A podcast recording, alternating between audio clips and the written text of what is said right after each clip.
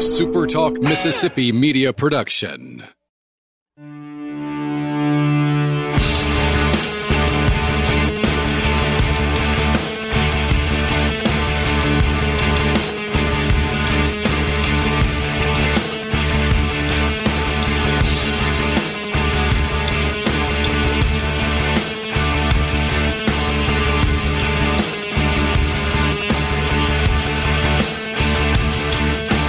SuperTalk Mississippi and SixPackSpeak.com proudly present This is Your Godfather. This is Your General. This is our show. This is SuperTalk Mississippi. This is our show. Brian Hadad and the Godfather, Stephen Agostinelli here with you on a Friday morning. Thanks for joining us here at supertalk.fm or wherever it is you get podcasts from. We appreciate all you guys out there, our great listeners especially our servicemen and women out there taking care of us. Want to thank our sponsors over at Strange Brew Coffee House and Churn and Spoon Ice Cream. Start your day the right way with a trip to the drive-through over at Strange Brew Coffee House here in Starkville or at Brupolo over in Tupelo. Be a little weird, Stephen, if Brupolo was in Clarksdale. Hello, Brian. Wait, I got it. I got the line wrong. It's that would be weird. I'm sorry. That would be weird. Yeah. There you got go. it wrong. We'll get it. We'll get it going here. We'll get that. Remember, when you support Strange Brew Coffee House, you're supporting a Bulldog Initiative business. Go to strangebrewcoffeehouse.com, have it shipped right to your door. College Corner and collegecornerstore.com is the place to find the maroon and white merchandise, and in some cases, the purple and gold merchandise that you may be looking for. Two locations in the Jackson area to serve you. They're in Ridgeland by Fleet Feet, Flowood by the Half Shell, or you can always shop online at collegecornerstore.com. Whatever it is you're looking for, Mississippi State, they've got it at College Corner.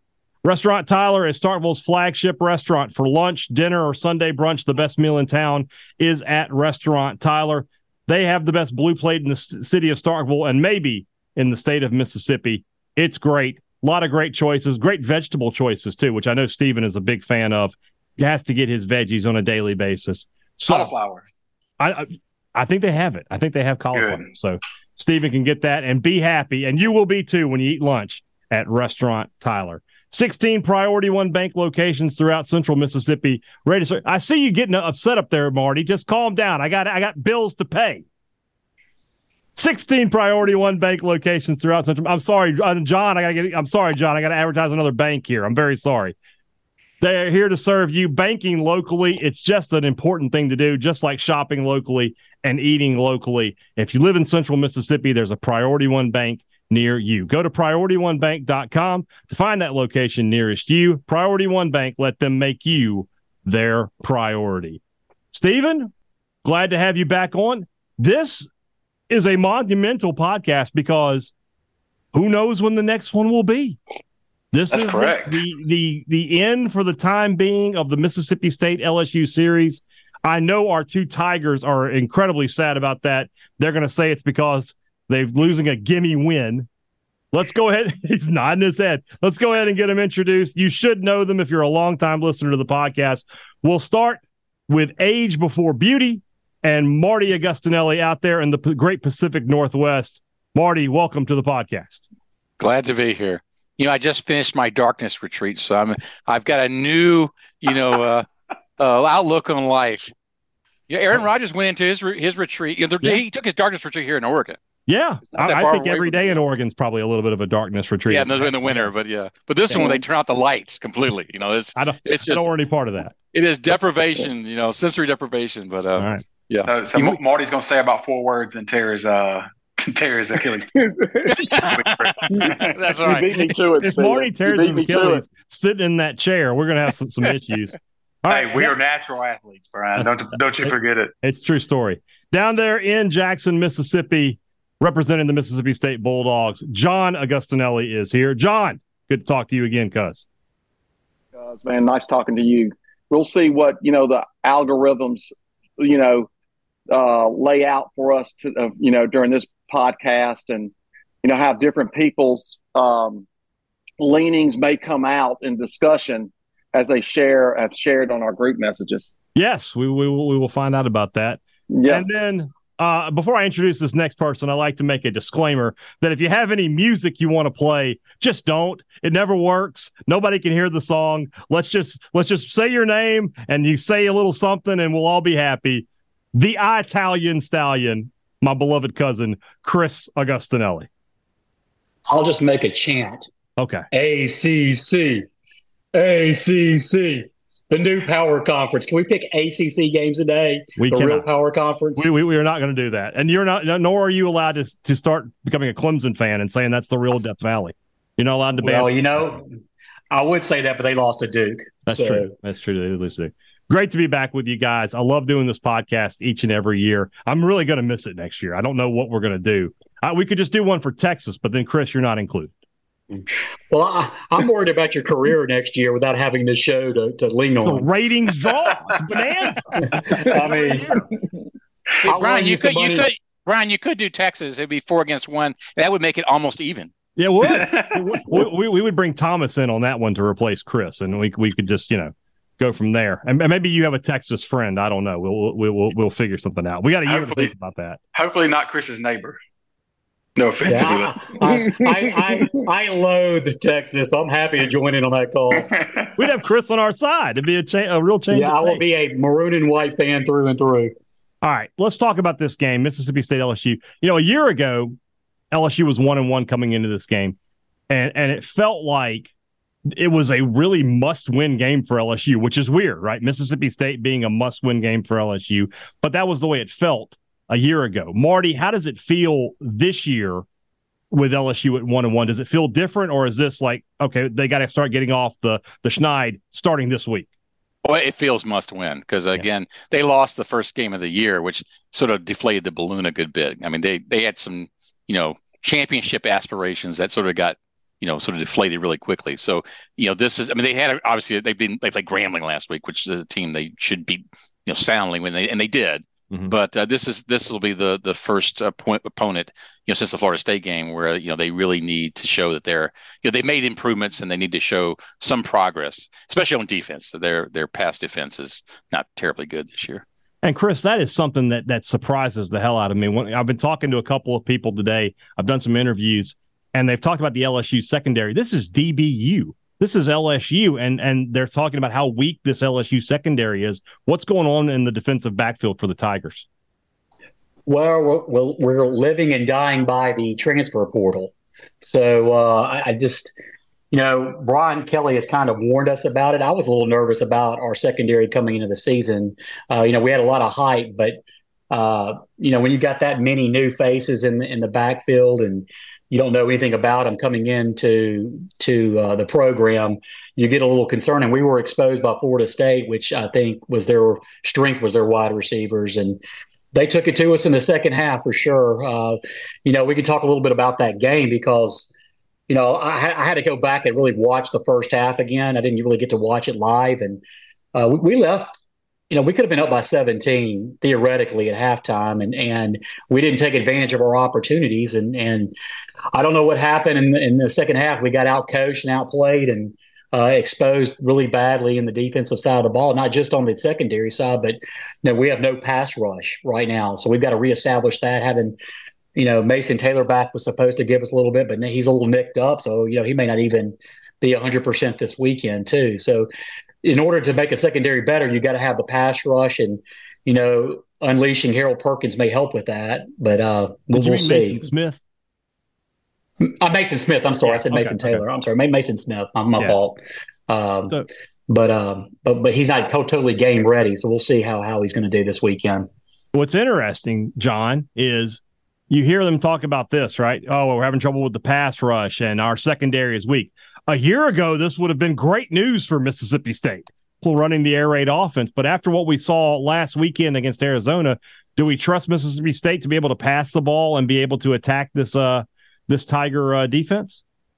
Well, I, I think so. I mean, uh, Arnett has already come out and said that he wasn't as aggressive in certain parts of the game against Arizona.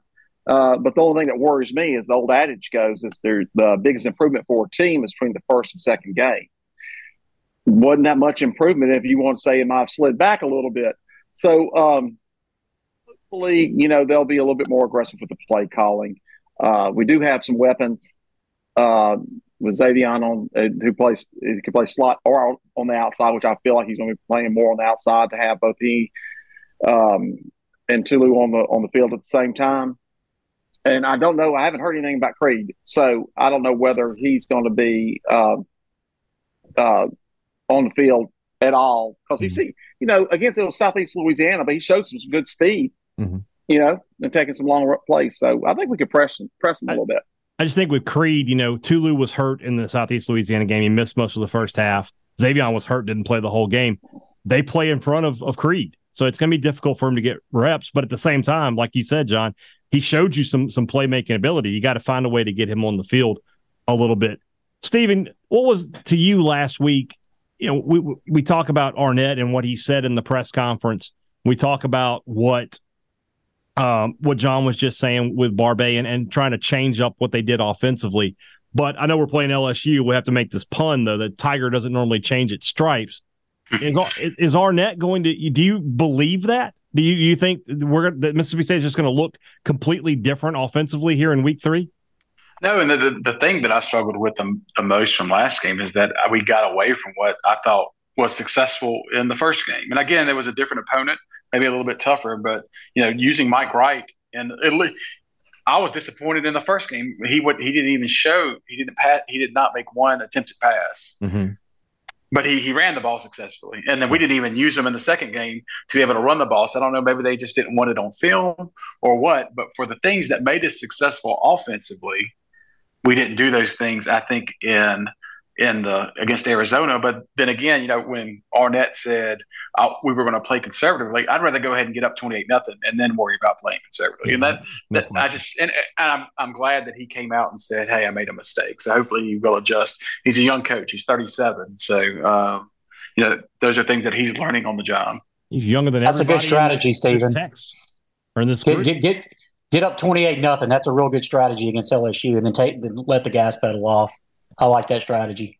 I, I hope I, I, hope we get to entertain that on uh, Saturday. It, it kind of worked on in hey, uh, 2014. It kind of worked then. We we let off the gas pedal and it was okay. Man, Once out of 25 years is okay. Head. You're you're in my head, Brian, because I think I actually remember Dan Mullen after that game in 2014 said I learned thing. something as a relatively, even though he'd been on the job a couple of more years than Arnett has been now. Mm-hmm. Um, Mullen made a comment similar to say, I, I I've learned not to take my foot off the gas or you know put my foot on their throat and finish the game. Yeah, because what LSU scored what almost twenty points that last quarter. Yeah, made it close. Made it interesting. So, and it didn't need to be. And then, and, and, you're right. And Mullen did say that. So we'll see if Arnett learns that same lesson. Was that was that the game they had the pass at the end of the game into the end zone? Yeah. Yes. Yes. And if they caught the that, ball, you would have lost. That I promise you, the three uh, MSU fans in this group were just looking at the TV like, oh dear God, no. we were all sitting together. We were all at Stephen's we house watching that That's game. Right. Um, Marty, right. offensively for this LSU team, the thing that stands out the most for me is this is again, this is LSU. You know, they have had first round picks at running back and at receiver, you know, for decades. This team outside of Nabers, where are the superstars for LSU? Where where are the guys that you can just give them the ball and you're afraid every time they touch the ball that they're going to score a touchdown? Well, I mean, I mean the super the the I guess the first superstar is Jayden Daniels, right? Mm-hmm. Yeah. I mean, he is he is sort of the running game when they when they let him do it. I mean, they they sort of I think they've been trying to keep him more in the pocket, but but he is he is he is clearly the the best running threat that we have. Um, receivers are right, Nabers, but I would also include Brian Thomas too. He's mm-hmm. actually he's actually very good as well. They they really don't have a a solid third receiver yet. So they you know they tried Kyren Lacy. Uh, he had a couple of drops in the Florida State game. Uh, the Grambling game, he played better, but they also tried out Chris Hilton, who got a touchdown uh, reception. So, uh, but they they do have some talent. Running back, I think they have like eight running backs. Yeah, but none of them are, I would argue, you know, Leonard Fournette quality. I mean, they're just right. sort of you know good running backs. The problem for LSU running the ball is the offensive line. So the interior yeah. offensive line has got some problems right now. Um, they're experimenting, from what I understand, and they did this against Grambling, uh, moving Emery Jones, who's the right tackle, down to guard mm-hmm. and then playing Lance Heard. And Lance Heard's a five star offensive tackle that LSU Remember uh, him, yeah. recruited last year. Yeah, and so that that evidently worked pretty well in the running game. They were, I mean, it was scrambling, but they were running the ball really well. Uh, the only problem there is Lance Heard. You know, he's his pass protection still needs some work. So, uh, and he is playing t- tackle, so he does need to deal with you know edge rushers. But uh, but again, if they if they can improve their interior line uh, a little bit, I, I think their running game will be be will be better. The biggest problem I have with LSU right now is they're not necessarily explosive. Yeah. So they get a lot of you know I call dink and dunk type of yardage. Uh, you know, and and and you know, Jayden Daniels has criticized a lot about not really looking to throw it downfield and pushing it downfield. Are you talking Uh, about Jayden Daniels or Will Rogers? I I'm not know, sure yeah, what- it's the same thing. But, but uh, you know, again, if he, you know, he's he's being coached to try to take chances and to throw it downfield. I think he's a little bit risk averse, so he doesn't like throwing interceptions. But And- that's probably where they need to improve. And Chris, you know, you, you mentioned Mason Taylor a second ago. I think he could be a big player for LSU in this game because I think you know State's linebackers. I know they had a couple of they had three interceptions last week, but Mason Taylor is a matchup problem for those guys. And if you're going to be conservative in the passing game, like Marty's saying there, you know, looking to the tight end is never a bad idea. Mason Taylor is an outstanding tight end. I, I totally agree. He he could be a game changer for us, and I, I disagree with Marty a little bit on on Lacy. I think Lacy is the type of receiver that can can get it going. He he's the prototype receiver for uh, for LSU. He has had a couple drops, but uh, we are getting John Emery back uh, at running back too, so that that could be um, unless he finds a way to miss another LSU game. He's done that quite a bit Very uh, in his college career. So, uh, so, so I, I kind of disagree with Mario a little bit on a couple of things he said there, but um, Mason Taylor, he Ma- is yeah, smart Mason Taylor is. yeah, but, but Mason Taylor's certainly a, a factor, and Brian Kelly likes the tight end. So um, we'll see if he plays a, a a role in this game against Mississippi State. hear I don't like the fact that it's the 11 a. I, I'm not a fan of this game starting at 11 a.m. on the road. Though that that that is a little bit uh, concerning for So me. Chris, Chris, Brian Kelly likes the tight end. Yes, he, he does The like a tight end. is that the algorithm? That's the algorithm we're talking about. Make sure. So well, that's an interesting point, though. And John, I, I think I, I disagree with Chris. I think if you're a road team, you want to come out and play at 11 a.m. because the, the the crowd is usually just not as into it as they would be after a full day of tailgating and a full day of being outside. You know, six o'clock p.m. That would be a much more rowdy crowd. You know, the the crowd, the attendance has been a, an issue for Mississippi State these first couple of weeks. What do you think is going to happen this week? How many people do you think will be in the stadium? Well, I don't know, Brian. I don't know exactly how many people are going to be in the stadium, but I think it's going to be more than it were at Arizona. I mean, it's the first SEC Hmm. ball game for this team. Um, I do believe. Uh, I don't know if they're going to have it packed. Again, that eleven o'clock kickoff has never been um, good for Mississippi That State. A&M Maybe that game Auburn in 14 is the only one that I remember being really packed out. was it A and M or Auburn? Was Auburn the CBS game that Auburn was that CBS year? that year. Yeah. Okay, okay, okay. Yeah. I couldn't remember. I knew it was a day game, but I couldn't remember if it was the 11 or not because Yeah. that was. I knew that was a big game. Um, you know, cowbells amplify my, you know, attendance by three Mhm. or 4 Mhm. So you know, it, even though we might have 55 in there, we, you know, it's it's still going to be loud, and there's going to be a raucous crowd. But it also depends on the play of the team. Yeah. You know, if the team that comes out in the first quarter versus Arizona plays all four quarters, it's going to be hopping.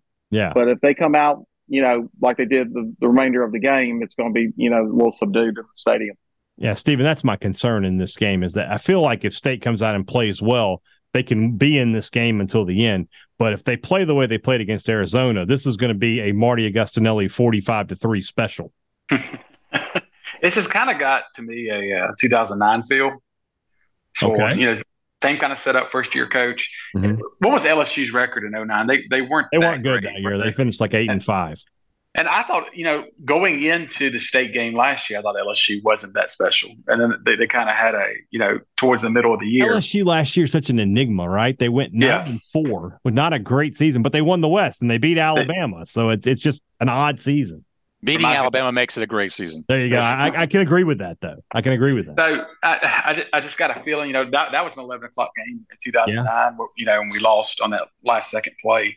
So hopefully State can kind of, you know, rekindle or, or, you know, repeat that performance that occurred in 2009. Mhm. A new coach, um, just you know, you were talking about the crowd. Crowd's been disappointing the past you know the first two weeks of the season. Mhm. That east side is uh, rather sparse. It is. They need you to sit over there. It'll make it look. That's right. the lower bowl is uh it, it, it's kind of empty, but you know, hopefully Yeah. the crowd comes out. The Arnett and the, and the players today, you know, were clamoring for the fans to come. So that they, they talked about the juice that they receive from from our crowd. So hopefully that that gets uh, fulfilled. We shall The see. Godfather's pleading for fans. Come on out. Let's go. Pull the strings, Godfather. Make it happen. But Uh, you know, Brian, on the 11 a.m. thing, LSU never plays well at 11 a.m. That's true. They're not used to or it. road. They don't like it, and and so I, I I'm worried about us being lethargic as playing that early always. See, so I- um, I would go the full Monty on LSU. Not only would I I'd make them play at 11 a.m. If I'm state, I would have done the whiteout this weekend and made LSU wear purple. I would have I would have Yeah. jinx as much as I possibly could. But and you need to keep the fans from the sidelines, the the air conditioning fans, and the, you, you, you and get the. Gatorade. Yeah. Electricity doesn't work. Gatorade Yeah. spiked with rum. It's just it's just Make all them bad. do, do do what the University of Texas did against LSU in 19. They they took all the air conditioning out and Mhm. made them have cramps in the locker room. And Didn't work. We still beat them. Didn't work. We still beat them. Yeah, Yeah, Joe Burrow is is a little easy. yeah. We had Joe Burrow. That helped. Yeah.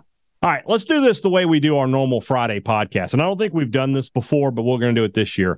Uh, we do the three P's on Friday our preview, we give playmakers, and then we'll make our predictions. So let's do that right now. Let's make a let's give an offensive and a defensive playmaker. We'll start with Marty. Give us your offensive guy, and then we'll go around the room and come back to you.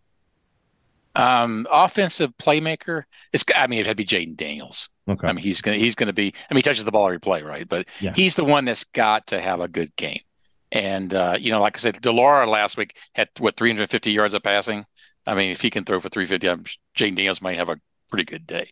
Uh, the other thing I think he needs to, they need to get him to run a little more. Mhm. I think it opens things up a That's bit. what that's what won the game Yeah. for LSU last year. I Yeah. thought, was his, Yeah. his legs. Yeah, and he hasn't been running that much this year so far. So I don't know. John, I, I know you're. I'll just go ahead and get ahead. I'm I'm sure you're predicting a Bulldog victory, but who's your offensive playmaker in this game for Mississippi State?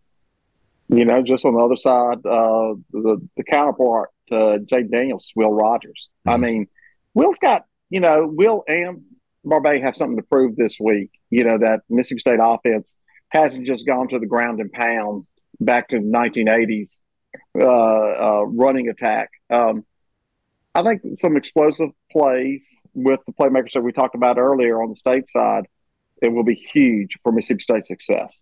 Uh, I think we'll have a little bit of running success against LSU. Uh, I think Woody's running the ball hard, and uh, we do have some change of pace with the with the guys that back him up. But Will throwing the ball downfield, threatening to go over the top, uh, and then working that underneath underneath uh, routes. Those that that is huge. We have got to keep moving the chains to keep LSU off the field. Chris, who do you got? On offense or defense? Let's go on offense. Yeah. Well, Marty's, I mean, obviously, right. Jayden Daniels has, has got to be on, but I, I'll throw another player. I, I really hope that Emory, uh, John Emery, has comes in and, and lights it up on, on the running game because I think we've been kind of trying to figure that out. And you know, he, he's he's the guy with the experience and the speed, and uh, you know, he he's been under delivering his career at LSU with high expectations. It's time for him to step up because I think we'll make plays in the air uh, with our wide receivers. I think we ha- we have a, a lot of advantage there. But uh, if we don't get that running game going, uh, it, it can make for an interesting afternoon. Stephen, what do you say? collective group, I'll just go with the offensive line. I mean, I just think that if they, if they have a shot, if a state has a shot, it's that Will Rogers does have uh, some time to, to time to sit in the pocket and hopefully, you know, get our passing game going. And then, you know, if we can have, I'm, I'm speaking out of generalities that are obvious, but if we can have success running the ball, uh, you know, like we did the first two weeks. I mean, our running game has been impressive, Mhm. especially those first few drives against Arizona. We were just completely annihilating them. Yeah. Uh, and then, you know, I, Arizona had a had to me had a very small defensive front from what I Mhm. for what I could tell. Mhm. LSU maybe is not the same, but No. uh, if the offensive line can come out and dominate, you know, in the passing and running game, you know, that's that's a good sign for Mississippi State and hopefully get a victory. I'm kind of torn. I feel like Woody Marks is the, the engine right now for Mississippi State. He's the guy who's making things happen. But I, I agree with John about Will Rogers. I feel like Mississippi State's best chance in this game is to try to come out and do things the opposite of what they've done the first couple games. They started to run to set up the pass. I think you need to test that LSU secondary early in this one because as the game wears on, LSU becomes more aggressive. That's what they did a year ago. In the first, you know, first half, Will Rogers had time to throw sometimes. In the second half, LSU was merciless with the blitzing. So Rogers needs to get out to a good start, and that'll allow Woody Marks down the road uh, to, to have some running lanes. So Will Rogers will be my offensive playmaker. We'll go counterclockwise here. Steven, come back to you. Who's your defensive playmaker? I think it's uh, going along the line again. It's, de- it's defensive line. So I'll go with Jaden Crumedy. Okay. If, if, he can have a, a, game where he doesn't necessarily have to fill up the stat sheet, but if he can do other things that allow others to fill up the stat sheet, that, that that's where we have a chance chance to have a W. Um, it's the linebackers to me, you know, Bookie and uh, Jett Johnson, they just they come every weekend, so it's really like somebody else stepping up. And uh, and Jaden Crumedy, he he hadn't had like a big stat weekend, and again, he doesn't have to have it but I think he he can provide enough where it can allow some others to make some plays. All right, Chris. Defensively, who do you like for the Tigers? It's time for Mr. Perkins to step up. I mean, you know, the good news is is Will Rogers is not a mobile quarterback. No. And if you guys want to throw the ball deep, that's just an extra couple seconds for Harold Perkins to get back there and, and create havoc. So I, I, really hope that's the game plan for y'all to throw it deep uh, versus the dink and dunk because that's how you neutralize a guy like Harold Perkins from getting to the quarterback. Um, he, has got he's got to step up. He was absent uh, against Florida State because I mean, according to the to the experts, he was uh, not playing in the right position, playing that middle linebacker position. And Brian Kelly has been very vocal about unleashing him and let him do Harold Perkins kind of thing. So if that's true, then then, then State should be very scared of that. But um, we'll see. We'll see what happens. All right, John, what do you think? Well, yeah, I was listening to Steven, and but you know, he's saying the linebackers bring it every week. But if I remember last year's game, I thought we had Jett shadowing Daniels, which was a and mistake. he it was a mistake. So why not use the other linebacker? Mm-hmm. you know, so I think it's, it's Bookie. Uh, you know what? if, if if if I was going to shadow Daniels, mm-hmm. I would put Sean Preston on him. I just I don't think yeah yeah up there yeah. And, and Preston likes to bring the uh, bring the thunder or a young guy like John Lewis, who we know is yeah. most athletic and, and quickest linebacker. I mean, you can't put Jett Johnson out there. That's that's a huge mismatch in favor of I, I, don't think Watson can shadow. I don't know that he can either. Yeah, you, I agree, but we'll you see. don't think so? He's I, mean, I think he's there's quicker, so much speed quicker than Jett. Uh, he's he's quicker than Jett, but he's not quicker than Jayden Daniels. Is the issue? Right. Has right. some real I speed understand, out there. But I, you know, but I think of that. You know, there's solid he's a solid linebacker, a leader on defense, yeah, and so forth. That's the guy I'd go with and just say, hey, you know, if it's not him shadowing uh, Daniels, then you know the play, you know, uh, in his normal role is going to be huge for State. Yeah, Marty, who do you like for the Tigers defensively? I was going to say Harold Perkins, but I'm going to add. I'm going to go another direction. Okay. I uh, I I would say Denver Harris. Okay. Denver Harris is a five-star cornerback that you know he LSU recruited him very hard. He went to A and M, obviously transferred out of A and M. He has some issues off the field issues. Um, he he played last week for the first time. Mm-hmm. Um, he didn't play terribly well, but he needs to have a breakout game. He mm-hmm. needs to be, we need we you know we need at least one of our cornerbacks to be sort of a lockdown corner, and, uh, he, he's really the guy that uh, LSU thought would be that person. And so is I, he I, even started, Marty? I think he started the Grambling game. He but, did. Uh, okay. Yeah, he, he started the Grambling, game. game. Yeah, and that of course they scored a touchdown over him, but but he, yeah, uh, yeah. I mean, the, you know, he had good coverage. The problem with the LSU's quarterbacks, uh, at least that first quarter, was they would have they would have good coverage, but they wouldn't go find the ball. Mm-hmm. So uh, and they and you know Grambling made some good catches, but Denver Harris really needs to needs to step up. He's he's he's the guy that will help solve our our uh, secondary issues. Den- Denver Harris is to the defense what John Emery is to the offense. He, you know, he may not play much and he may not contribute, but you know, when he gets his opportunity, he needs to shine and and, and start getting making more of an impact to the offensive side. So that's why I said John Emery. So that's that's kind of a similar uh, thought uh, process on the defensive side. Yeah, two five star guys who have not really made that big impression yet for LSU for sure. Yeah, It's interesting. You know, Stephen went with the defensive line. Um, John goes with the linebacker. I'm going to go into the secondary. I thought last year one of the, the problems State has is you know they, they had trouble with Malik Nabers. He had a big game in this one. DeCamerion Richardson is going to have to be get the task of covering him. One thing I've noticed thus far, and maybe it's just because it's two games, is you know State last year they called a lot of defenses that ended up with safeties and man coverage. And I there was a big touchdown that Malik Nabers scored. He's covered by a safety. I think State has sort of gotten away from that uh, with Matt Brock calling the defense. So that means DeCamerion Richardson's going to have that responsibility a lot of locking up on the best receiver. He's going to have to show up uh, for Mississippi State. Uh, then we do one more. We call it the X factor. That's the player, not necessarily offensive or defensive player of the game. Somebody you could just see making a big play in this game that makes a big difference. So, uh, Marty, I can see you're struggling already. Who do you got for LSU?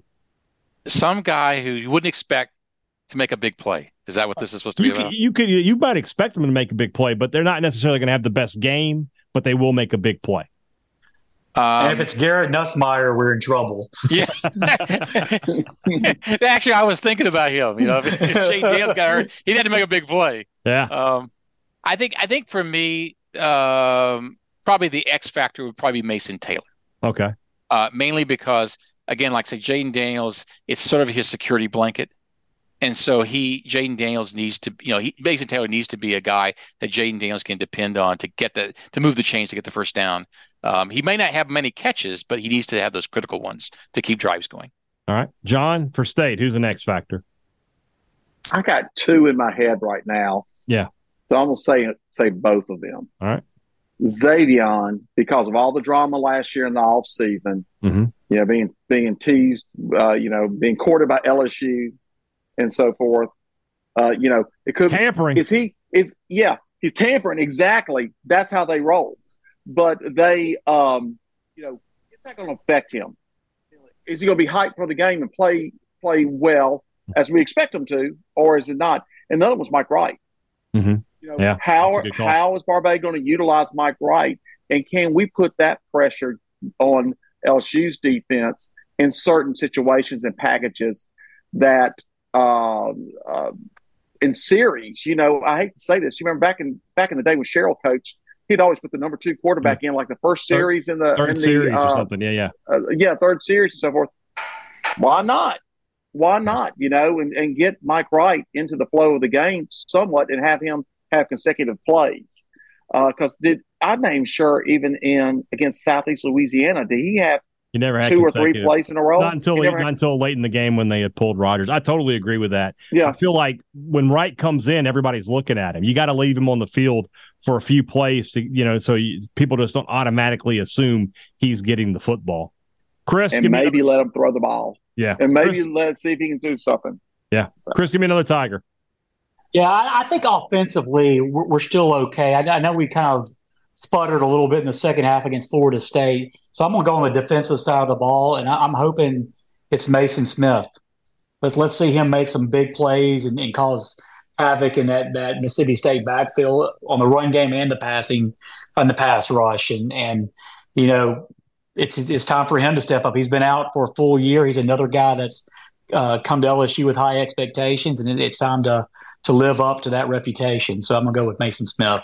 It's kind of interesting. Both teams' best defensive linemen didn't play in this game last year. Mason Smith was out for LSU. Jaden Crumedy was out for Mississippi State. They'll both be on the field uh, Saturday. Stephen, who do you have? Um, John took mine with Mike Wright, but I'm gonna go, I guess, with another one. And he has Okay. yet to make a play on special teams this year. But let's go with Tulu, Mhm. uh, taking one back to the house, and this will be, you know, just that could be something that happens. He he he, he is a, he might be the most electric player that we've had. Long time. I'm trying a very long time. When Yeah. the ball is in his hands, it's it, there's a very good opportunity. It, it's six. I see, And, I see uh, what Marty did there too. I see what you did, Marty. What did he do? He, he changed his uh he I changed it his back. name to forty-two to three. Typical Marty prediction. I, I'm, I'm, Uh, I'm with you, Stephen. That's why I'm going to go Zavion Thomas. If you remember last year in this game, he had a couple of punt returns where he nearly broke them out, broke free, and scored a touchdown. Was able to, you know, LSU did a good job of being able to make some last ditch tackles on him. Tulu in this game also had a long kickoff return that was called back on a on a penalty. So special teams could be very big for Mississippi State in this one. So I'll go Zavion hey, your Tulu. Hey Brian, yeah. I, I got a question for you. What player do you most fear from LSU in this game? Uh Daniels. There's no question. Okay. I mean, just just what he was able to do last year running the football. That's that was the difference in the game. Once he got his legs underneath him and started making plays outside of the pocket, State just didn't have an answer for that. You know, and then I mean, even then, State had the lead, but it felt like LSU had the momentum. And then when State fumbled the punt, the game was just over at that yeah. point. Yeah. Once LSU, yeah, I, I, I, guess I'm just asking you because I haven't watched State play this year, so I don't right. know what their weaknesses are and strengths are at all going into. You got to come. Game. You come on this show unprepared. What's up with that? Come on, man. I, I, tell you, I, got my I got my heart right. I was at a men's retreat this week. I mean, I didn't watch one college football game this weekend, which is crazy. But, but I, I, was in a good place. So. I went to a men's retreat. Uh, there better be a TV. That's all. I'm, that's all I'm retreating to do. So that's where that picture came from. I'm just kidding. oh gosh. No, the one Stephen, I wasn't going. I wasn't going to touch that. No. I wasn't going to touch it. No, no, no. All right. Let's not, let's do predictions here. Our predictions oh. this time are brought to you by our friends at Our Lady of the Lake Hospital. If you ever want to support the Tigers, please send your children to Our Lady of the Lake Ho- Hospital. They will take care of the kids and take care of the Tigers at Our Lady of the Lake in Baton Rouge. LSU's number one NIL supporter. Our Lady That's right. what I don't even know what it's called. What is the LSU NIL collective called? Do you know? I know. I know Marty's is a it, big donor. Is it Bayou Traditions? Well, again, like I don't know. I'm asking you. I'm not sure. You, you, and Chris, I'm sure, are the top tier donors for the. Uh, yeah, you you act like we contribute to that NIL fund. Yeah, you should be. We, it's the only we, way to we, win. We, we, we pass on knowledge, not not money. All right. This is not a great slate in the SEC. Do we want no, to do this, not. or we just want to stick to state and LSU? I'll let y'all pick. But let's pick let's pick some ex- good games this weekend, not just SEC. Are there any? Well, let me get the whole this, top twenty five matchups. There are Is, no, who's Deion playing this weekend? They have Colorado. Colorado State. State. I'll take Colorado. Yeah, I that's probably a good call. There are no there are no win- games this weekend between uh, ranked teams. None. Wow. I know that that seems. Well, where, where, there's Tennessee, Florida this weekend. That's not Florida's not ranked. That, that Florida's, Florida's not ranked, but I'm saying that's a big game. You know, right. from, so let's just let's just yeah. stay in the conference. We'll just keep it easy. Um, Kansas State at Missouri. Kansas State, the defending Big 12 champions, they walloped Missouri a year ago. Marty, I think you'll probably predict the Wildcats here, correct? Yeah, I think Missouri last week barely beat Middle Tennessee they did. State. They did. It was 23 19. I don't think there's any chance here. All right, John. I don't. I have no idea, man. I just say, he picks know, Kansas State. Thing. Yeah, Kansas State. Kansas State. All right, Chris. This is getting off to a, a very good start. I have no idea. No, so Kansas State is going to be Missouri. Fifteenth in the country. Yeah, Kansas I State's mean, a solid team, and they yeah. might be the only team on the the schedule for Texas that could beat them. That's true. Oklahoma, true. Oklahoma Possibly, but I don't see Oklahoma beating Texas this year. But I do see Kansas State always gives Texas fits. Yeah. And I don't think it's going to be uh, Mizzou's weekend against them. So I'm going, even though they are playing at Mizzou. Yeah. Right? Yeah. Yeah. I'm still going to stick with Kansas State. Stephen? I'll take Kansas State. I mean, yeah. Missouri has not been impressive this year for the two games that have, of, of the 5 uh-huh. minutes I've watched them. Yeah, I will. I will go with Kansas State as well. We'll stick to just the Power Five games here. Uh, South Carolina travels to the number one team in the country, the two time defending national champions, the Georgia Bulldogs. This is a game that in years past, there have been some interesting upsets where South Carolina was able to win. But this year, I just don't see it. John, I assume you'll go with the Bulldogs, the other Bulldogs. Uh, yes. I mean, I mean, I don't care. I, I mean, how? What is? What's the, what's the uh, spread on this one? you know, 26 and a half. 20, 26 and a half. Yep it might as well be 46. It's going to be I terrible. am interested to see South Carolina considering State plays them next weekend. So we'll see how that goes. Chris, I want Georgia to beat them into the ground so their their soul is taken. Oof, that's just so we can take that get that road SEC win the next weekend. Sounds good. What do you say, uh, Chris? Georgia? Georgia's second toughest regular season game and they're a 26 and a half point favorite. That's true. What does that say about Georgia's schedule? I, um, I, always have to defend Georgia. They were supposed to play Oklahoma this year. They were, and I, I, think it was stupid they didn't play it. I mean, yeah. I don't understand why they canceled that, but um, I, you know, I, am gonna I'm gonna go with Georgia. Uh, mm-hmm. I hope it's a close game uh, because I'm I love Spencer Rattler. Do you? Okay. I, I, know I'm, I'm kind of kidding there. Okay. But he, but he does he does. Uh, you just never know which Spencer Rattler you're going to get. Now, if he if he gets if you get the Spencer Rattler again of uh, Tennessee and and uh, Clemson's game, it could make it interesting. And Georgia last year, this time of year, if you recall, they struggled against Missouri. So, you know, the, the problem when playing cupcakes is Georgia may not be ready for a tough game. You just never know how it's going to turn out. But we'll I'm not dumb enough to pick against them. Find out in the first week in December when they play a tough game, I guess. Uh, Stephen, yep. Georgia? Yeah, I'll take Georgia, but Georgia to me has been equally as unimpressive as Mississippi State so far this season. They have not uh, been great. Yeah, they you know they struggled in both of their games. Again, in the second half, they, they poured it on, but in the first half, I think I forgot what the score. I know in the first game it was it was like fourteen. It was I think twenty seven. I think it was twenty to seven, same as Mississippi State. It, it, was fourteen to seven with under five minutes left in the first half. Yeah, in that first game. In the second game, I think they were struggling as well. But I mean, Georgia's again, I, they're just more talented. I don't know if they'll cover, but I think they'll win. Yeah. Uh, Marty, Georgia. Yeah, I'll go to Georgia. I mean, the, South Carolina. I mean, they they played the first half against North Carolina was pretty close. I think yeah. was, they were they were down by three. So I, I am not clear. I'm not. I don't know if the spread is that should be that high. I, I don't know if they're that bad. Uh, that's the only thing mm. I, I, would. But I, I, just, I can't see them beating Georgia though. 38-10 covers. So I mean that, that that's yeah. like a very reasonable score in the, in this game. Uh Marty already mentioned this. Used to be the, the, game of the year every year in the SEC. Now it's not. But Tennessee travels down to Florida. We'll start with Chris. What do you think is going to happen down in the swamp? I mean, Florida looks terrible. They do. I, I, I mean, I know it's one game against Utah, and and they, they can they can turn it around, but I, I just don't see how they're going to win any SEC game but Vanderbilt, and even then that's in question probably. But uh, so I'm going with Tennessee Vols big. All right, Stephen? I'll take Tennessee as well. Uh, Florida, who played again Utah, like Chris said, that first week Utah struggled against Baylor with a, with essentially a starting freshman Mississippi State transfer as QB, and they struggled mightily. And if Florida couldn't couldn't uh, take care of Utah, even on the road, they're just not a good team. And Billy Napier will probably be fired maybe after this year. Uh, Marty, I'm going to shock everyone. I'm going to go with the Gators in the swamp. Ooh, big upset. Yeah, I, I mean, here, here's what I don't like. Tennessee last week struggled with Austin Peay. They did.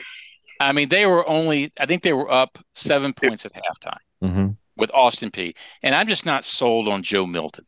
He's, uh, you know, he's he's, not he's got a good he's got a good arm, but he's not very accurate. That's the yeah. problem. Yeah. And uh, you know, the question is, does you know, Florida played McNeese State, I think, yeah, they did last week, and they they played reasonably well. McNeese State isn't very good, but but still, I mean, it, they looked at least it looked a lot better, at least in terms of how they were running their offense and stuff, mm-hmm. rather as opposed to what they happened against uh, happened to them against Utah.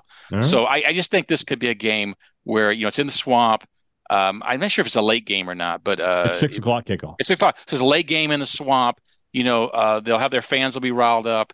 Uh, you know, like I said, I don't think Tennessee's as good. I think this could be the upset special of the week. All right. John? Yeah, I agree with Marty. Ooh. I agree with Marty. I, am leaning. I'm leaning Florida. Um, am I confident in that? No, but I think playing in Florida, playing at that time of day, that's a nasty place to go play. Mm-hmm. Fans who kind of uh, have have uh, have an attitude. Mm-hmm. So, uh, uh, and I do think Billy Napier. This, I can't even believe I'm about to say this he has something to prove, and this could be the game to help turn the direction of the program. You know, this could be one of them. If it doesn't, if they lose this or get and get skull dragged, and as I think Chris was saying, they could lose the, you know, who knows? They could lose the Vanderbilt. He won't make it to the end of the season. No, no doubt. So, All right.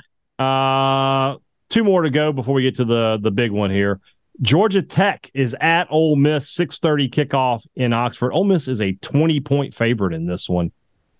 Stephen, I, I mean, I think Ole Miss is going to win, but that's a lot of points for a team that struggled with Tulane last week. Yeah, I think they'll cover, but I, I, I do think do. it's. I know, excuse me. They will not cover, but I think Okay. Ole Miss will win. I'm, I'm Yeah. in agreement with you. I'm, I'm with you on that. Ole Miss was weak. I thought. Uh, Yeah, along around. the, oh yeah, along along the lines, and um, I hope they lose. Just that simple. But We are we'll a see. podcast based on honesty. Uh, Marty, what do you think? Uh, yeah, I'll, I'll probably take Ole Miss at home. I Yeah. mean, Georgia Tech's only lost, I think it was to Louisville. They lost Yeah. barely to them, but hey, the problem is I just don't know how good Georgia Tech really is. You know, Yeah. it's hard to tell. They play. I forgot they played last week, but they they beat them pretty good. Maybe And, but Ole, Ole Miss, I don't have a lot of confidence in Ole Miss anymore. I mean, Tulane didn't even have their starting quarterback, Yeah. and Tulane was down what seven with two minutes to go. Yeah. I know the score ended up thirty-seven to twenty or something like that, but got- they were only down. Yeah. yeah, They had the turnover there at the end where yeah, that's right. pick six It was or just- whatever it was. Yeah. Yeah. but I mean, they were they were they they were down with the ball. I think Mhm. uh, down a touchdown, and they could have they could have won the game. You know, Yeah. with their backup quarterback. So, like I said, I'm a, I'm a I wouldn't be surprised if Georgia Tech plays them well, but we'll see. All right. John, Who's Ole Miss playing? Georgia Tech. Them. That's who I'm picking to win. Ah, that's that's that's that's the That's it. Spirit I know. Your your dad would be proud Yes. of Yes. you. Uh, There we go. Chris, That's all I got to say. got the Rebels. Yeah, well, yeah, I mean, Tulane is not a bad team, boys. I They're not mean, I, terrible. I, I know. I mean, they won. They beat USC last year, and and I understand the quarterback's out, but I mean, you got to respect the team that that that had a season they had and, and beat USC. So uh, I- I I don't think uh, you can judge Ole Miss just off barely beating Tulane. And Georgia Tech has been god awful for years. Yeah. How can I go against a school that where one of my brothers provided so much tuition money to? and and uh, I mean that's just a disservice to him. So I'm, I'm going to go with Ole Miss. He's here. looking around like, who are we talking He's about? practically a booster. He is a booster. NIL contributor to Ole Miss. That's for Nah. sure. I officially never pinned a check that said the University of Mississippi. It was all ACH, electronic transfer. That's how they prefer it. like, Yes, and that's how they don't want to got be able to too, trace anything. They don't want to leave a paper trail. So we got them in trouble with freeze. All right. Well, I just fell right into their trap. Yeah. Uh, one more Power Five game, and it's it's a Power Five game this year now uh, with BYU going to Arkansas. Uh, the Hogs won in Fayetteville last year. BYU is off to sort of a weird start. They they won their first game against uh, I forget who it was. It was only like fourteen to It was Sam Houston. Sam Houston. Yeah, I don't Yeah. I don't know what's going on there. They they beat up on an FCS team last week, but Arkansas hasn't been very impressive. And I don't know if Raheim Sanders is back this week. Marty, what do you got for us? Um, I I I I, I think Arkansas is probably going to win. They're at home, Yeah, and I, I said, BYU only beating Sam Houston by two touchdowns is not. that Sam Houston is not very good. It's like, it's like it's almost like Grambling in a way. So Yeah. I just I just Well, can't who, believe Arkansas. who did Ar- who did Arkansas play last weekend? Did they barely win? Kent State. They won twenty eight Yeah. to six, but I mean they struggled in that game. They Yeah. struggled. Okay, Yeah. yeah. I couldn't remember. I know it was a very good team. Yeah, John taking the Hogs. Yeah, I'll take the Hogs. I mean, Right. I'll be a homer and be an SEC homer and and, and shut Can- Danny Kanell up a little bit. Chris, So tired. Ra- Razorbacks. Yeah, they're playing at home too. I don't think BYU can handle the heat. Yeah. Uh, we'll, we'll, we'll go with Arkansas. All right, uh, Stephen. Same. I'll take Arkansas to cover. Same here. Hey, All right. Brian, before we go to the, the big game, Do you have a mascot head? You're sort of the Corso of this group. do I have a Do mascot you have head? the mascot? Are you going to put the tiger head on? I, I do have a tiger head upstairs. You want me to go get it? oh, don't Nobody go can get see it. it. No, no, God, no. But, but the question I have for the group now, now that we've had uh, some interesting losses in the SEC, Mhm. you, you picked LSU to win the West I did. before the season, Mhm. and I, I've got a little more hope now Yeah. after this past weekend. What is everybody's thoughts on the on the SEC and the SEC West, but you know specifically? It's it's it's both wide open and yet it isn't right. LSU or Alabama will still win the West. Now, I don't think there's any question in my mind about that. But at the same time, everybody's gettable. Like if I if in a few weeks LSU when they travel to Ole Miss or they this game this weekend and they lose, it's not the most surprising thing in the world. If Alabama were to lose a game along the way here, another game, It's not the most surprising thing in the world. Nobody is dominant this year, and, and it it kind of reminds me of the East, like when Florida won it under McElwain. It was just like somebody had to win the East, but there wasn't a team that was just head and shoulders better than everyone. Mm-hmm. And to me, I, any I, year, I, Missouri, or any year Missouri won the East. Yeah, yeah, mm-hmm. exactly. You know, until Alabama makes a change at quarterback, I think once they do, I, I, just don't. I don't know what made them say, "Hey, Milroe's the guy that." That's that, the scary that, thing, though. What if he is the best of that group? Gosh, I mean, well, then, we're, we're going to find out this week, and who their next quarterback is. They're going to play about all three of them. I they got to play all three of them in this. But uh, well, if they make a, I would say the question is, who would be your, who would be your dark horse team to win the SEC West? It's not State. LSU or Alabama. Who is who do you think has most probable to win? I would have said A and M before Saturday, but yeah, yeah. to Miami like that, I can't say that. Yeah. I can't say. Not, why not Mississippi State? It's, why not Mississippi State? It's State or Ole Miss. And I think it's all. I, I think it's. I, I would have probably put my money on Ole Miss. How dare you? I know. I, I hate to say it, but I, you when know, Mama and Papa all hear about this, yeah, so much trouble. we're, talking, we're talking about putting money down. You're not gonna get it. Not, you don't not get where your loyalties are. I mean, if you uh, asked me before the season started, yeah. I would have said maybe Auburn because oh, I, no, I sort of no. think no. I sort of think Hugh, Hugh Freeze is a really good football He's coach. He's a really good coach, but he, he has questionable recruiting tactics. But you know, if well, he, he doesn't have a quarterback, that's what wins that's games. Huh? Getting players. That's what wins games. Questionable yeah. recruiting tack. But so, so here, here right now is not ready to win. He doesn't have a good quarterback. That's no. the thing I've learned so far. That's yeah. the that's the reason why I can't he can't win it this year. Yeah. Here are my thoughts. I thought LSU was in deep trouble after watching Florida State, and that's in our, our secondary. We've already talked about this, right? But Florida State is damn good. They're really good. They, they are loaded, and you know I don't know how good Texas is. I, I have I have that game tape, Marty. I haven't even watched it yet with Alabama, but um, you know, looking at how you know Texas A&M losing to Miami. I mean, Cristobal's a good coach. I, I think he's kind of proving himself now in his second year. But I had no idea A&M would give up 48 nah. against Miami. That's just crazy. Brutal. And so J- Jimbo was definitely uh, on the hot seat. But um, I, I, still, if I was to pick today, I'm hopeful LSU is the team. Mm-hmm. Uh, but we've got to get our secondary figured out if we're going to win this, or we're going. To, it's going to be a long year. I mean, Florida State's going to end the year undefeated in the and in the college football playoff. I, there's I no, think you're There's right. no one left on their schedule. Clemson looks terrible. Yeah, so they, they you should know, go undefeated. So. They should go undefeated, and they'll be in the playoff. Yeah. So that say by the end of the year, that loss isn't going to look so bad. You know, LSU was bad now. In my, it doesn't look bad. I mean, LSU was competitive. Just the way they three lost. quarters. Yeah, yeah, yeah. It's the way they well, lost. They, they, it collapsed in the fourth yeah. quarter because of a bad turnover, and everything went crazy. Yeah. But, right. but they had the ball driving, and they they just blew, blew it.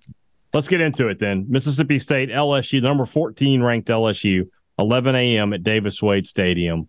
Uh, the last game in this series that has gone back, I think this is the, you have to go back to, I think, to 52 is the last time State and LSU did not play each other. I don't know if Marty was at that game or not.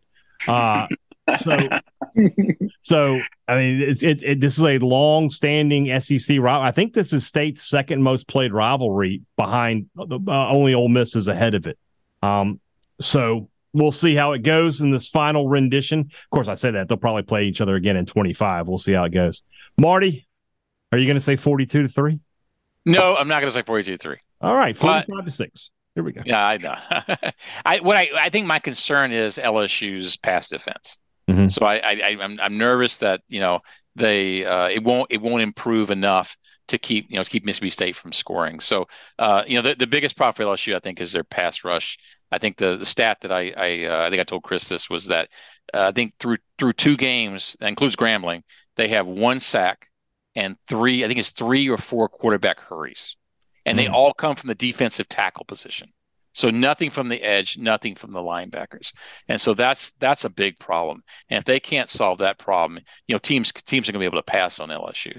So I, I think they're, you know, I, I, think Mississippi State will score some points, uh, but uh, I think I'm sort of thinking there might be a similar score as last year. I don't know if it'll play out the same way, but I'm thinking it'll be something like 35-17. Okay, uh, John, what do you got? Well, of course, I disagree with Marty. Uh, you know, I think his logic is is and not well thought through. So, the, the you know, no, honestly, I, I, I agree for those, you know, with what he was saying, but in favor of Mississippi State. You know, State Will Rogers, for even in the last game, was accurate. I mean, both uh, both of, of the first two games, he has been accurate. It just his attempts were down against uh, against Arizona. If the offensive line can give Will time and Will's um, pocket presence is a little bit better than it has been in the past, I think Mississippi State will beat uh, LSU, and I believe the score will be like thirty-one to twenty-four. All right, Chris. Well, when it comes to logic, I never think of John Peter Augusta so uh, you could throw that reasoning out. Ah, here's the thing: Mar- Mar- Marty's right. The we have to defend the pass. Harold Perkins going to the outside and having Mason Smith back will hopefully cure that to help relieve a weak secondary. Mm-hmm. We cannot have Mike Leach repeat of that first year in this game. And that is going through my head a little bit. Are we going to give up 300, 400 yards? The one thing I have heard is Will Rogers has not been real happy about how many pass attempts he's getting per game. And that may change Saturday. But uh, uh, that, that's going to be the key to the game is, is can Mississippi State throw on LSU? I'm hoping our pass rush will be there. And I'm going to go with LSU 41, Mississippi State 24. All right. Wrong. Stephen? Oh, I, be honest, I just haven't been impressed with the way State has played the first couple of weeks. Uh, it, you know, like John said, you, you hope that your, your, your improvement happens between the first and second week. And again, I thought we played well enough defensively. You know, how many turnovers did we cause last week? Five. You know, we had, we had five. It was at four in the first half or three. I can't remember. It was four um, in the um, first half. It was four in the first half, and we're up fourteen to seven. Yeah. You know, so offensively, it was it, it was a head scratcher of how we approached the game. I, I, just didn't get what we were doing. So you know, unless we we make a complete turnaround, which I'm not 100 percent buying, uh, I, I just don't see State winning. I want them to win so bad. Uh, but the, the biggest thing I think to stay ahead of schedule is to win next week in Columbia, mm-hmm. and then if we can beat Alabama, you know that that's a plus. Obviously, I don't expect it. You think? So just, yeah.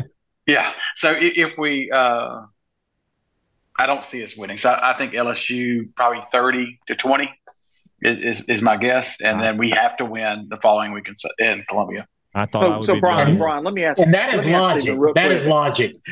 Stephen, Stephen. So yeah. you're saying based on your comments, that you believe we have a better chance of beating Bama than we no. do LSU. No, I'm just okay. saying it's, thought, you know, it's a, it's, I thought it's, yours.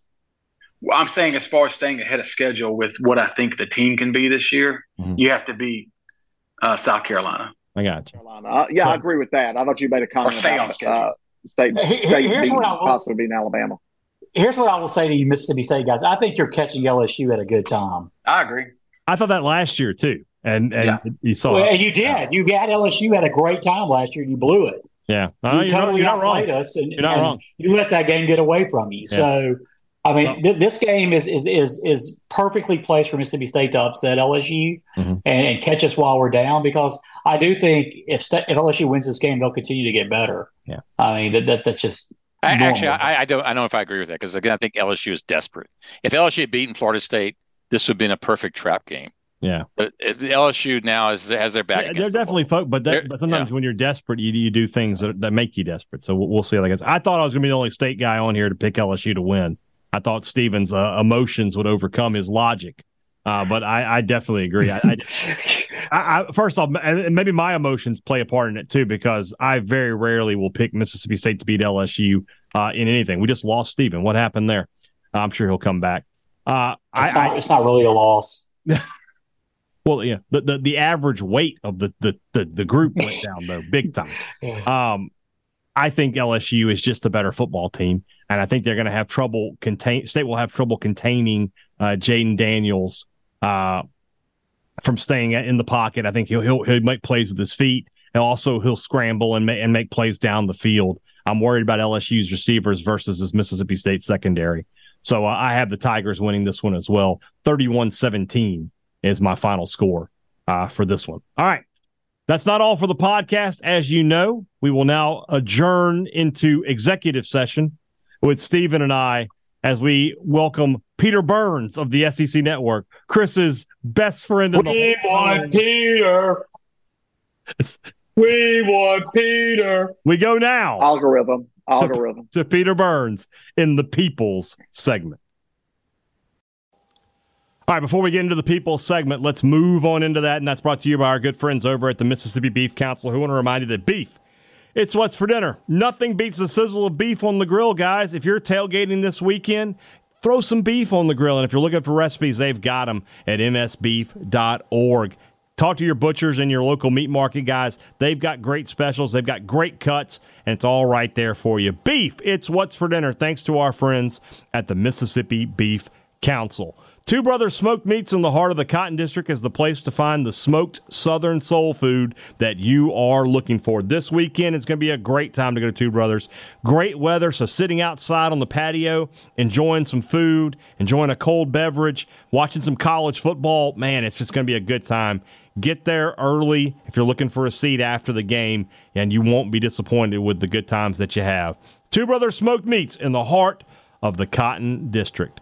Great products, great service is what every business likes to promise you. They deliver it to you at Advantage Business Systems, and they have for 48 years. Guys, they know how to take care of their customers, and 48 years of keeping their doors open, that's what proves it to you. If you need technology for your business, call Advantage Business Systems today. And if you need service, then you call the same number. You talk to the same people, and they're going to take care of you a lot of times on the same day. 601 362 9192, or you can visit them online at absms.com. Find out how Advantage Business Systems helps your business do business. The Rogues Collegiate Collection is where you need to get your next polo or pullover from. They have an incredible selection of Mississippi State polos, maroon and white, and they have got you taken care of with great name brands and the logos that you want. So if you haven't already, Look online at therogue.com and check out their collegiate collection. Shop at the Rogue in Jackson. Don't live the three stripe life. Shop at the Rogue. We go now to the People's segment with the SEC Network's Peter Burns. All right, welcoming in to the People's segment as we do every year from the SEC Network. Our good friend Peter Burns has joined us. Peter, I hope I'm going to go ahead and get you on the record before we start this this interview. No mm-hmm. Mississippi State LSU next year you will still come on this podcast at least once, though, right? Absolutely not. No, this will be the last time. Thank God I will ever have to do. I'm just kidding. Um, no, this has got to be an annual thing. I mean, All even right. you know, either we uh, are pulling for each other or, or you know, wishing the world against each other. Like that. How many years have we done this now? I mean, I feel like it's been at least. This is at least seven, five. I think. This, it five, yeah, six that, or yeah. seven. Yeah, it's something um, like that. It's fun, man, and and and that's one of the things that's it's weird because you know we keep talking about like east and west and stuff like that. I keep having to pinch myself, going, "Hey, remember, this is the last year we're going to be talking about an SEC West and an SEC East." And I think it kind of stinks, right? Like, because I always thought like I, I, enjoyed the I enjoyed the the entire uh, kind of race within the race in the SEC when it came to divisions. So um, the fact that we don't have this damn good rivalry um, every single year is kind of, I don't know, bums me out a little bit. But yes, yes, we will. Long winded way of saying we're making this happen every year. So very good, very good. I was just wanted to be sure because you, you never know with the way the SEC works. You know, next thing I know, I look up and you're on some some Texas A and M or, or Arkansas podcast, and I'm just I'm just out in the cold. I would never cheat on you. I would never uh, cheat on you. Now, Chris, now maybe, but I'll. I'll well, we're I'll, looking next year. So here's our deal. You know, we have all of the brothers on and one of them, Marty, who's an LSU fan, he also got his his doctorate from Texas. Yeah, so we're thinking about doing this for Texas next year, which would eliminate Chris, which I, we think is our best case scenario. Well, I think that's a win for everybody when you think about it. I mean, we, we heard that he was uh he was stalking you in Omaha, by the way. Um, I can't confirm nor deny that, but the restraining order and just the lawyers have advised me not to talk about Fair enough. Fair the, enough. You know, who, who who shall not be named. We'll yes. put it that way. Let's jump into football. I think these are two teams that don't have any clue what they are just yet. Do you, do you agree or not? Yeah, I mean, again, uh, from a fan base, um, I almost feel like I know more about State than I do LSU right now. Right? I mean, I, I feel for State, like I know defensively they're going to be really solid. I mean, Jett was incredible. The big, the middle of that defense, I think, is really strong. And I think that they're trying to find, you know, like I, I, I said, Mississippi State's offense right now is like when you go into the shower at a hotel and you don't know how the knobs work really well, as far as like, hey, this is too hot, too cold, or whatever, and you start just kind of going all the all over the map to try to figure it out just right. Like that's what I feel like Barbay's offense has been right now. And like I think they know that they can throw the ball with Will, but they're trying to develop and see how much they can trust a running game. And it's almost like they put the faucet a little bit too far, and I think that's more balanced this week. For LSU, I have no effing idea. I really don't. Like I, it's that's why it's so exciting to be an LSU fan every single year is because you legitimately have no idea what to expect. Like it's boring to be a Georgia fan right now. Okay, you know what to expect. It's it was boring for a decade to be an Alabama fan because you knew what to expect. For LSU, it's like Four loco, Adderall, candy cigarettes. You have no idea what's about to happen, and it's it's a hell of a ride. Peter, if you were offensive coordinator for Mississippi State, how would you use Mike Wright? Yeah, I mean, I think it's just if for no other reason, I think you you provide a, a little bit of a wiggle, and they did that. I know in, in, in, game one, not so much in game two, but you know, put him in an opportunity, especially some red zone situations. Um, and I think it's a matter of just giving a different look. Um, you go back and look at how LSU was scared. Um, I mean, just uh, unbelievably scared of Jordan Travis, and rightfully so over at FSU. So what it did was it neutralized Harold Perkins because they used him as a spy. So I, I, almost think that if at some point at this in this game, if LSU really starts teeing off with Mekhi Wingo, uh, with Mason Smith, and then with Perkins on Will, and they're struggling, I think honestly you got to you got to think about trying to put Wright in on a little bit more package and kind of you, and that was going to force uh, LSU to use Perkins a little bit more as a spy. So um, I love Mike Wright, man. I remember when he was over at Vanderbilt. I just loved the kid. I loved his athleticism. I remember he went for like 400 yards and four touchdowns against Hawaii, and so I think he has to play a role. But I mean, Will Rogers is is so damn good. It's just more of kind of a sprinkle here and there. The other quarterback, Jayden Daniel, his ability to run the football was a big reason LSU was able to beat Mississippi State a season ago. And yeah. Did what you see from saw from State Saturday night and, and their inability to contain Jayden de Laura for Arizona, does that give you some pause about what they're going to be able to do against Jayden Daniels? No, yes and no. Like I'm a firm believer that it's good to be exposed somewhat early, right? Because you know at least now they understand. Hey, this is this is what gave us fits right? Like how, how do we how do we how do we make sure that a mobile quarterback doesn't crush us? Um, you know, and, and I think you know, it's the same thing for LSU right now. I think that they saw how how Will Rogers could probably take care of that secondary like FSU did in the second half of that game uh, and beat them deep. And I'm glad that they got exposed in that game early so they can address it. So um, I actually, in a weird way, there's some times where I'm just like, I rather get exposed in game one or game two and that way, a defensive coordinator knows exactly where the weak points are. And he's like, all right, well, how are we going to make those changes and those, those adjustments? And I, I guarantee you, Zach, while he didn't like it, it's the greatest coachable win against Arizona because you can look at the tape and say the tape looked like hell. But guess what? We found a way to grit out a victory, and now we know where our soft points are. Yeah, I say that all the time that, that coaches love a close win because it gives oh. them something to gripe about, but they got the win. I mean, like Bama would love these wins where it would be like 45 to 13 back in the day, but then like the other team would score like 13 unanswered and Saban yeah. would just be ballistic. Like, I mean, if we play like this, all right, we're not going to have a chance. All right. You know, I mean, just go off. Um, but they got bigger fish to fry. I mean, the West guys is wide open right now. Yeah. I mean, I, I, I don't think I've ever seen the SEC West feel like I could make the case, including for state, where pretty much every single team I say outside of Auburn could actually be in Atlanta this year, and that's frankly awesome in my mind. Peter, where do you think what what did Zach Arnett learn in his first two weeks of being a head coach? What's the biggest? You know, I, it's a great question because um, I think for Zach, it's more about the time efficiencies of that come with the head coach and how you manage your weeks, as opposed to it is the X's and O's right? Like, and, you know, now that he's he is the dude there, I, you know, I remember Gene Chizik telling me he goes, it wasn't until like the like, you know, midway, if not seventy five percent of the way through my first season, Chizik talking about it, that he felt comfortable about a game day.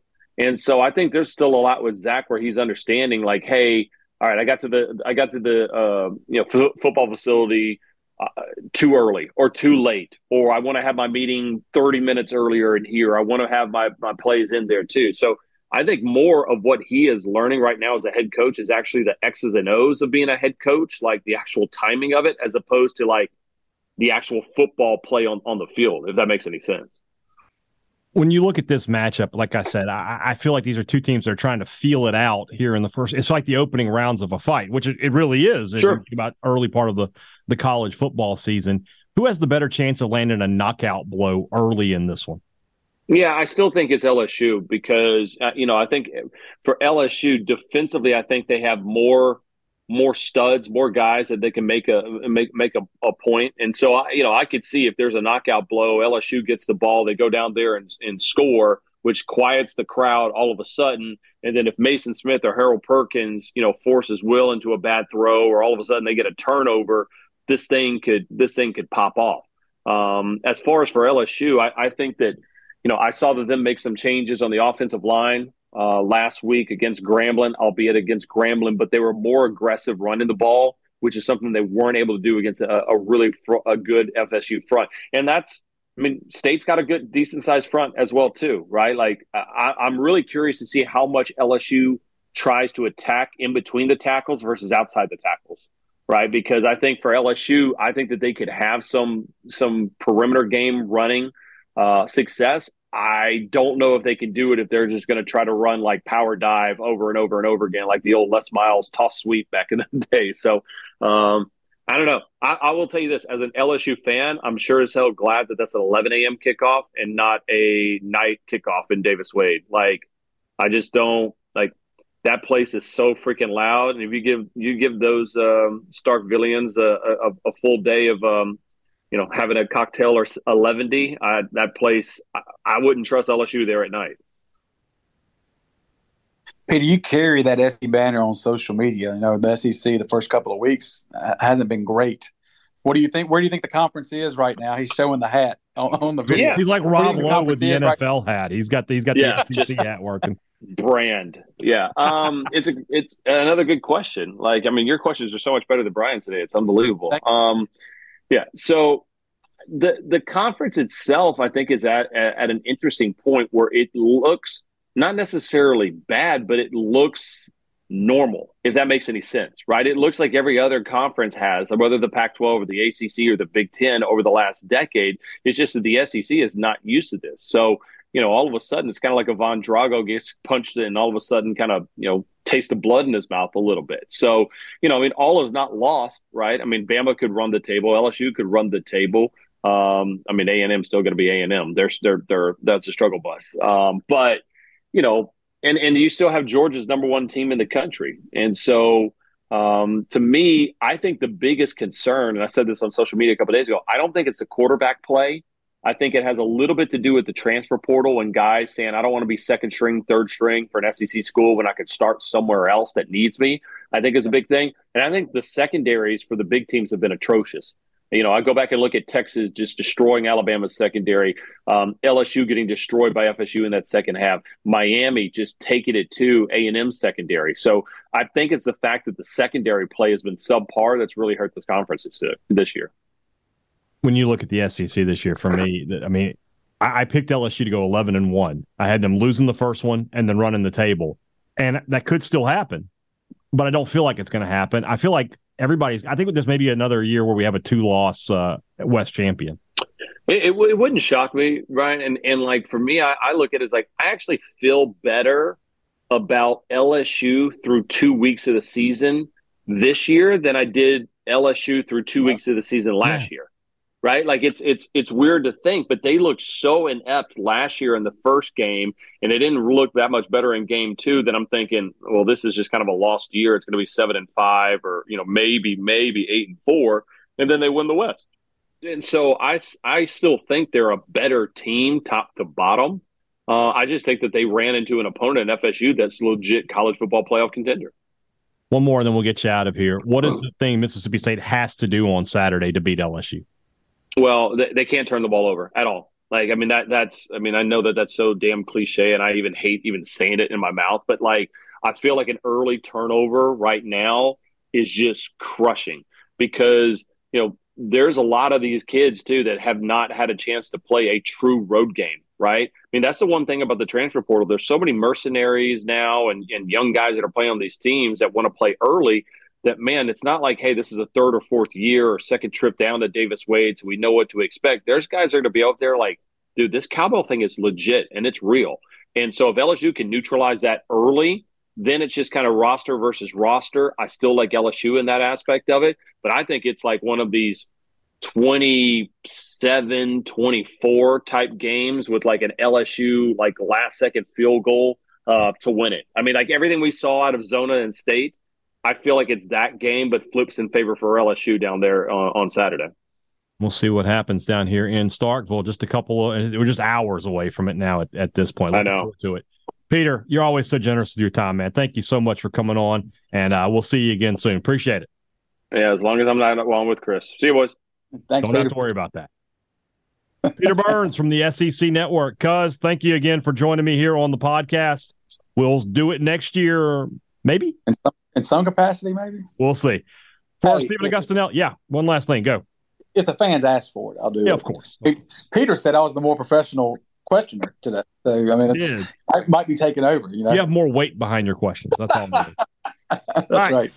For uh, for Stephen Agostinelli, I'm Brian Hadad. Thanks for listening to This Is Our Show here on Super Talk Mississippi.